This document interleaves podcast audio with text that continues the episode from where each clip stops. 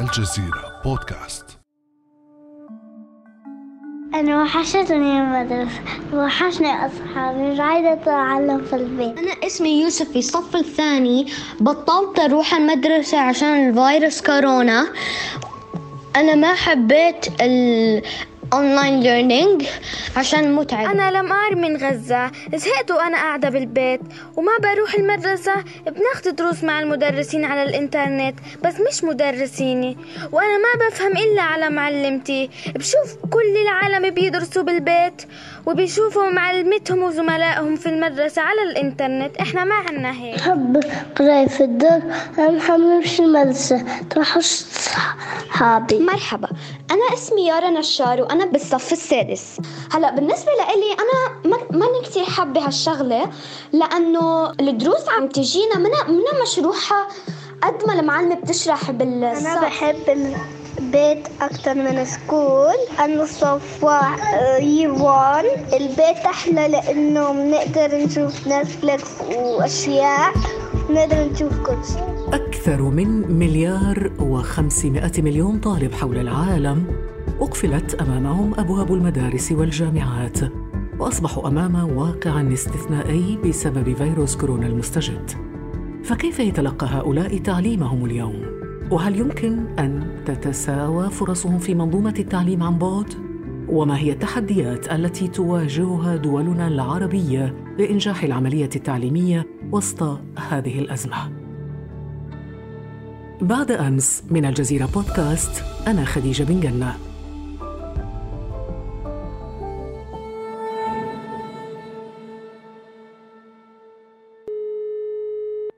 أهلا بك دكتور منتصر الحمد أستاذ محاضر في جامعة قطر. أهلا وسهلا بك معنا في بعد أمس. أتشرف بكم وبمستمعيكم. دكتور منتصر الحمد طبعا هذا حديث ذو شجون بالنسبة لي على الأقل لأنه أنا أعاني مع أبنائي من موضوع التعليم عن بعد أو تعليم أونلاين في البيت.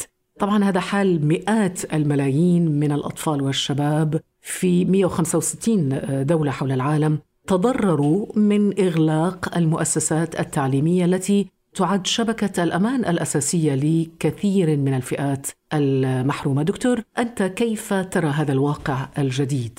نحن نتكلم عن مشكلة حقيقية تطال الجميع وإغلاق آه، أكثر من 100 بلد أي أكثر من نصف سكان العالم مدارسهم حسب اليونسكو وهو ما ينطبق على كل الدول العربية يسبب مشكلة حقيقية في كيفية آه، تنمية آه، مهارات وتربية آه، هذا الجمع الكبير من الطلبة.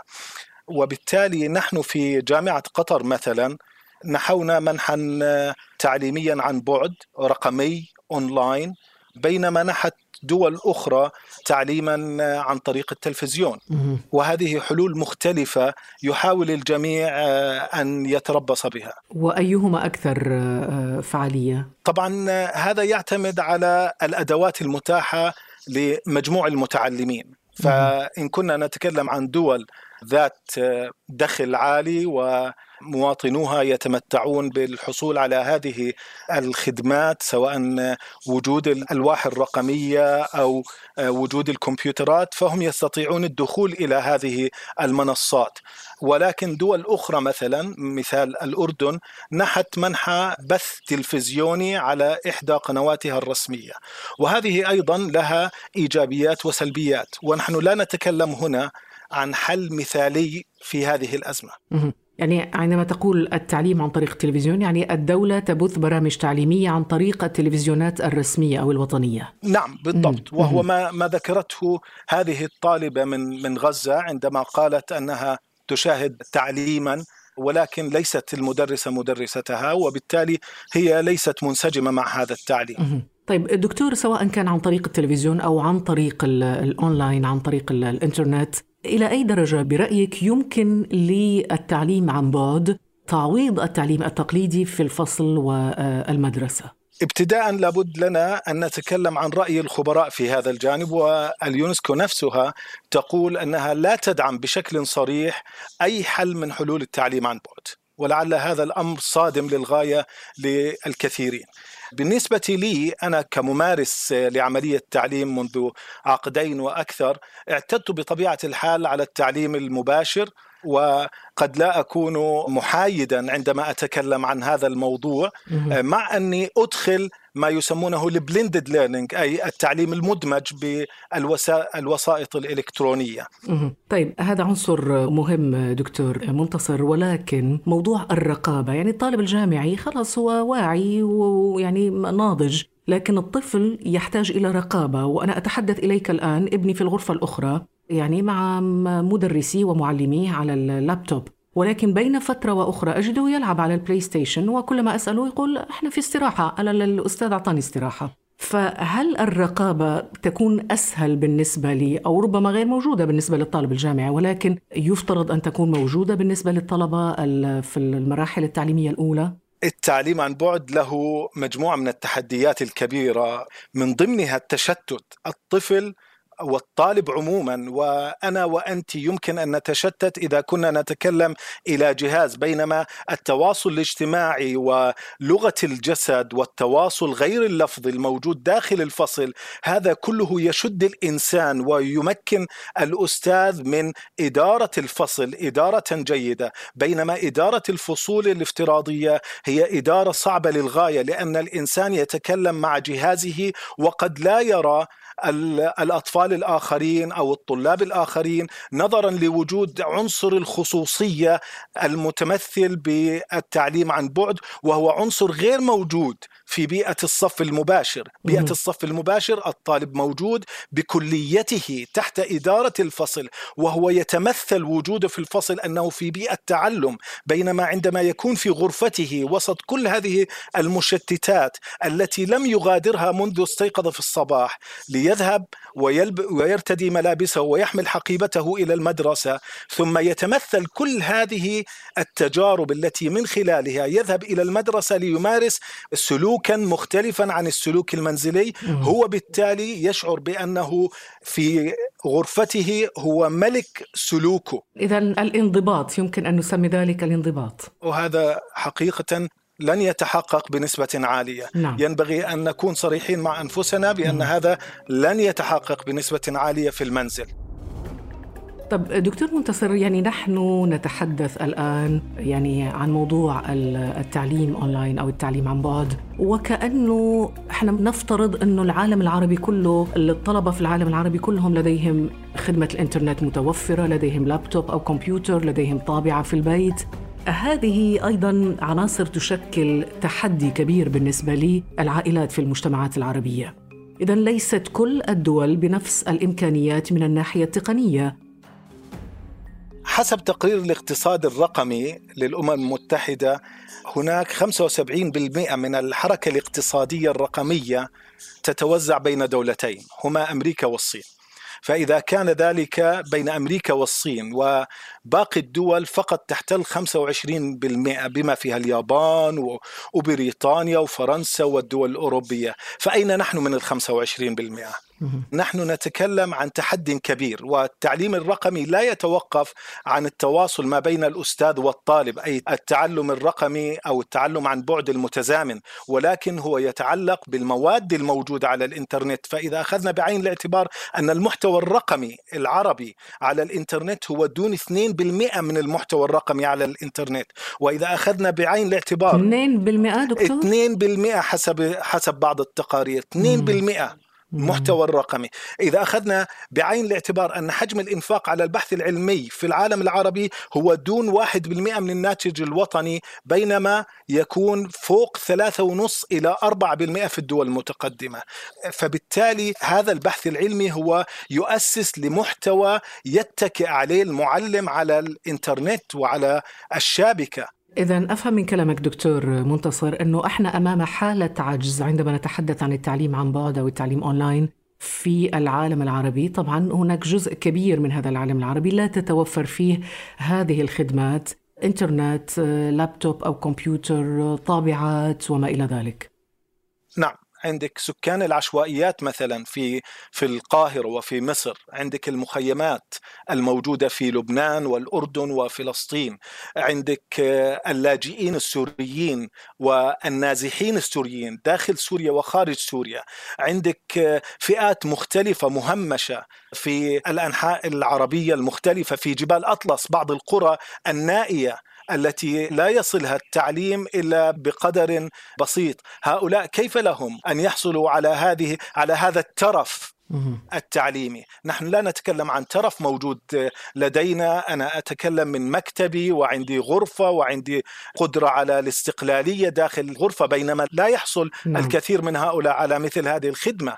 هذا التعبير لافت جدا. الترف التعليمي في زمن كورونا. دكتور منتصر الحمد هل يختلف برأيك استيعاب الطلبة للمحتوى التعليمي بين التعليم التقليدي والتعليم عن بعد؟ نعم طبعا لا أرغب أن أسميه التعليم التقليدي أنا أسميه التعليم الاجتماعي لأنه يعتمد على عنصر مهم جدا وهو عنصر التفاعل الاجتماعي. نعم لابد أنه يختلف يختلف في وجود الأستاذ في بيئة الفصل في بيئة التعلم. بينما الآخر الأستاذ هو عنصر يشاهد ذو بعدين. بينما الآخر يمكن أن أتلمس الأستاذ. مثلا عندما أدرس أنا في الفصل ويحسن أحد الطلبة وأربت على كتفه لا يمكنني بأي حال من الأحوال أن أوجد صيغة مشابهة للتعليم عن بعد. لا يمكن أن نعيش الحياة الحقيقية عن بعد. نحن بشر ولو كانت هذه العزلة الاجتماعية سلوكا اجتماعيا سليما لما ابتكرها أولئك الذين يجعلون من السجون الانفرادية عقوبة. السجن الانفرادي عقوبة وليس منحة. وبالتالي نحن الآن نمر بمرحلة استثنائية نمارس من خلالها بعض الأنشطة لتجاوز هذه المرحلة الاستثنائية. طب أطلعنا على خبرتك وتجربتك دكتور منتصر. يعني أنت كيف تقيم أداء الطلبة من خلال هذا النمط الجديد من التعليم؟ وكيف تمارس أيضا العملية التعليمية؟ نعم يعني... نحن نتكلم أنا أعتمد نظام التعليم عن بعد التعليم المتزامن. أي أنا موجود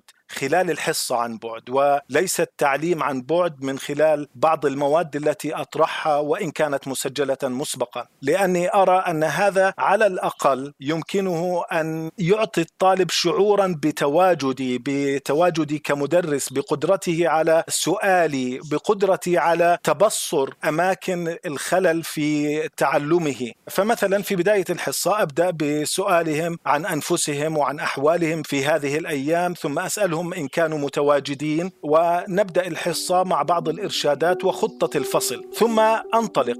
طيب دكتور هناك آثار نفسية للتعليم عن بعد؟ يعني في منظومة التعليم العادي طبعا يتواصل الطلاب يتعارفون تشتد بينهم روح المنافسة. بينما في حالة التعليم عن بعد تغيب كل هذه العوامل وهي مهمة يعني يصبح التلميذ أو الطالب منعزلا اجتماعيا عن محيطه المعتاد. ال online learning خلاني زعلان وتعبان كتير. اسمي زيد أنا في أنا في ال grade الثالث. أنا ما بقدر أروح على المدرسة عشان فيروس كورونا. أنا بحب ال... ال school عشان عشان تشوف أصحابك كمان your teachers.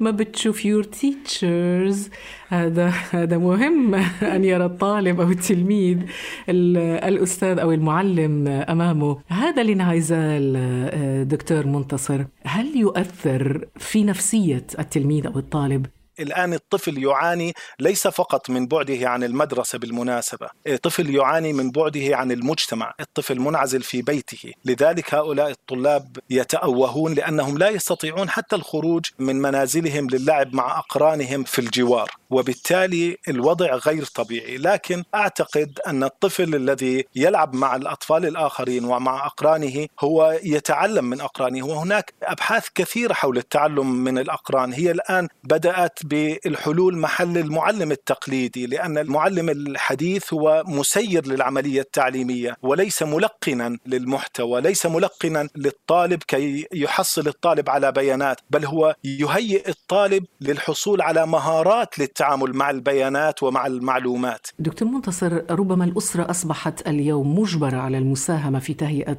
الطفل تعليميا نفسيا اجتماعيا لأنه أصبح على الأسرة عبء لم يكن موجودا في السابق عندما كان الطفل يذهب إلى المدرسة. بالأمس كنت أتحدث مع زميلة من مذيعات الجزيرة وكانت تقول لي أنه أصبحت تستقبل يوميا دروس لبنتيها وهي التي يعني تأخذ فقط المقررات الدروس وهي التي تقوم بالعملية التعليمية هي التي تدرس بناتها. فالآن ما دور الأسرة ما دور الأم ما دور الأب في هذه العملية؟ مثلا تخيلي أن هذه الزميلة الموجودة في الجزيرة لديها نشرة إعلامية. هذا يضغط على النظام الإعلامي في هذا الظرف. تخيلي أنها ممرضة. هذا سيضغط على نظام الرعاية الصحية. تخيلي أن والد هذا الطفل يعمل في الشرطة. سيضغط على النظام الأمني في هذه الفترة. فبالتالي نحن نتكلم على عن ضغط غير اعتيادي في فترة غير اعتيادية.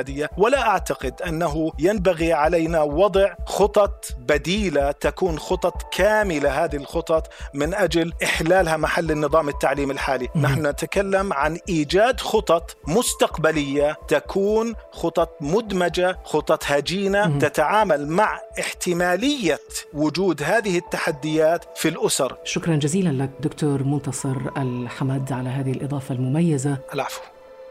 كان هذا بعد أمس.